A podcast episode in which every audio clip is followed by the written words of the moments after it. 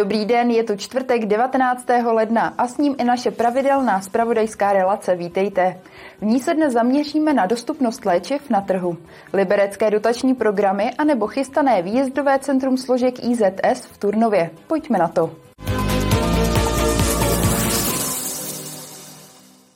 Situace s nedostatkem léků je v Libereckém kraji lepší než na přelomu roku. Stále je ale problém sehnat léky na nachlazení proti infekcím, antibiotika nebo jiné léky na předpis. Podle náměstka ministra zdravotnictví může nedostatek trvat ještě několik měsíců, možná i rok. Bez základního antibiotika penicilinu už bychom dnes asi ani nedokázali žít.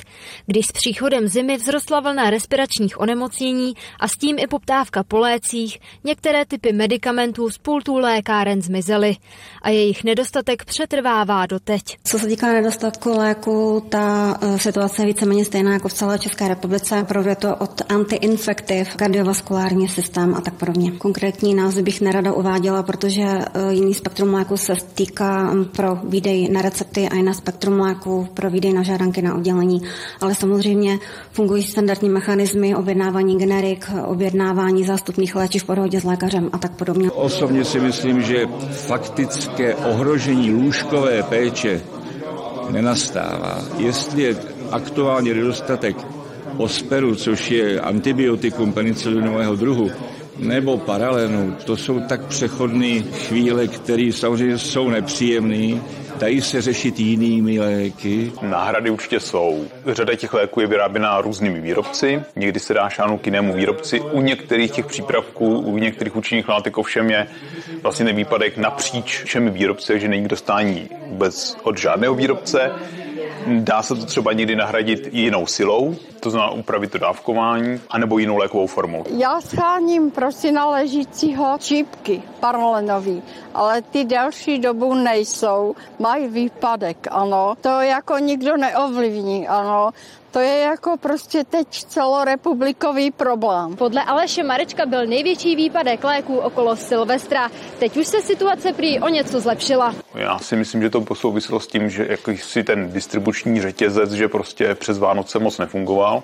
Teď se to zboží naskladnilo u velkou obchodu, naskladnilo se tudíž i pak u nás jako v lékárnách. Podle náměstka ministra zdravotnictví Jakuba Dvořáčka se s nedostatkem léků potýká většina evropských zemí.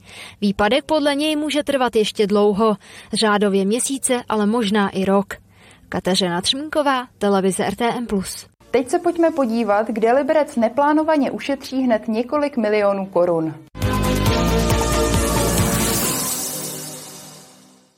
Za zbourání bývalé základní školy na Žižkově zaplatí Liberec šestkrát méně než čekal.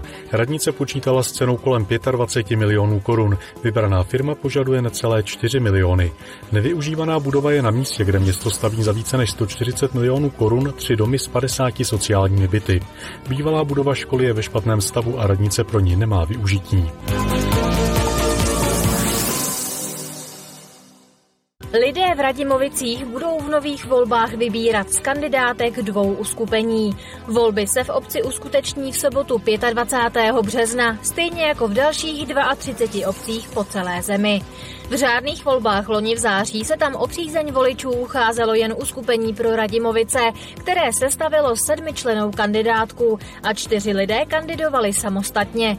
Do zastupitelstva se dostalo šest kandidátů uskupení pro Radimovice a samostatný kandidát Robert Marek.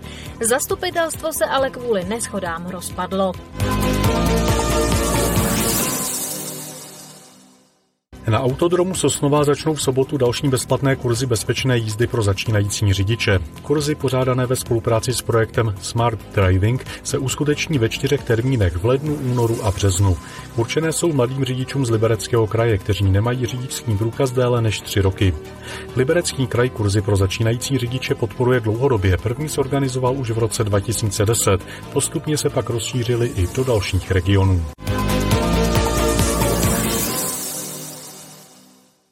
Liberec vyhlásil první letošní dotační programy, a to pro oblast sportu, kultury a cestovního ruchu. Přichystal si i zajímavé novinky. Město letos na tyto dotace vyčlenilo miliony korun, jenom na sport jde skoro 20 milionů. Dotačních fondů má Liberec celou řadu. Jednotlivé programy vyhlašuje pravidelně každý rok. Letos nabídne i novinky. Dotační fond pro kulturu a cestovní ruch se vůbec poprvé cíleně zaměří na podporu kulturních startupů a inovací. Tímto programem my vlastně pokračujeme v takové linii projektu Liberec 2028, eh, který jsme tou neúspěšnou kandidaturou zakončili v loňském roce. Nicméně ten duch a to naplňování strategie právě povedeme prostřednictvím dotačního programu pro kulturu a cestovní ruch. Pro tento speciální program je zatím vyčleněno půl milionu korun. Částka by se ale měla v průběhu let výrazně navyšovat. Těmi kulturními startupy a inovacemi vlastně trošku obracíme eh, na hlavu ten dosavadní přístup. Zůstávají tam tři původní dotační programy, které poskytují bodové zvýhodnění již zavedeným organizátorům kulturních akcí nebo projektům, které už tady mají svoji historii. A tento jediný specifický dotační program je čistě postaven na novinkách. Novinky si město přichystalo i v oblasti sportovního dotačního fondu. Jde zejména o celkové množství peněz. Je to ten klasický fond na tu pravidelnou činnost mládeže. Rozdíl oproti jiným letům je v tom, že v letošním roce plánujeme, že nebude na hlavu pouze tisíc korun, ale budou to 2000 korun a zároveň budeme dbát na větší kontrolu těch přiznaných dotací, aby někdo nečerpal takzvaně na mrtvé duše, Celkově letos na sportovní dotace radnice vyčlenila 19 milionů korun. Počítá ještě s vyhlášením speciálního programu, který by měl sportovním klubům pomoci zvládnout energetickou krizi. Martina Škrabálková, televize RTM+. A v Liberci ještě chvíli zůstaneme. Liberec kvůli výtkám Úřadu pro ochranu hospodářské soutěže připravuje změnu vyhlášky o hazardu. Novelu vyhlášky budou zastupitelé schvalovat za týden. Současnou vyhlášku o hazardu má Liberec od roku 2018, vyhovuje jí sedm adres. Povolená jsou pouze kasína a jednou z podmínek je, aby byla vzdálená alespoň 150 metrů od škol, školek a domů dětí a mládeže Větrník.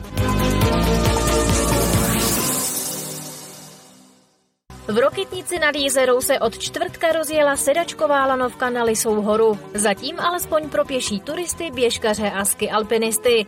Největší ski areál v Libereckém kraji nadále zůstane mimo provoz. Dlouhotrvající obleva zastavila provoz skoro všech zimních středisek v regionu. V Jizerských horách lze aktuálně lyžovat jen na Tanvalském špičáku. V Krkonoších je to možné v Harachově, na Benecku a ve Vítkovicích. Profesionálním hasičům v Libereckém kraji chybí kolegové do výjezdu. Aktuálně potřebují dalších deset. Nejvíce je postrádají na stanicích na Českolipsku, ale i v Turnově nebo v Tanvaldu. Uchazeč o tuto službu musí být starší 18 let, mít české občanství, být trestně bezúhonný a musí mít alespoň maturitu. V současné době pracují u hasičů na deseti stanicích skoro 300 výjezdových hasičů.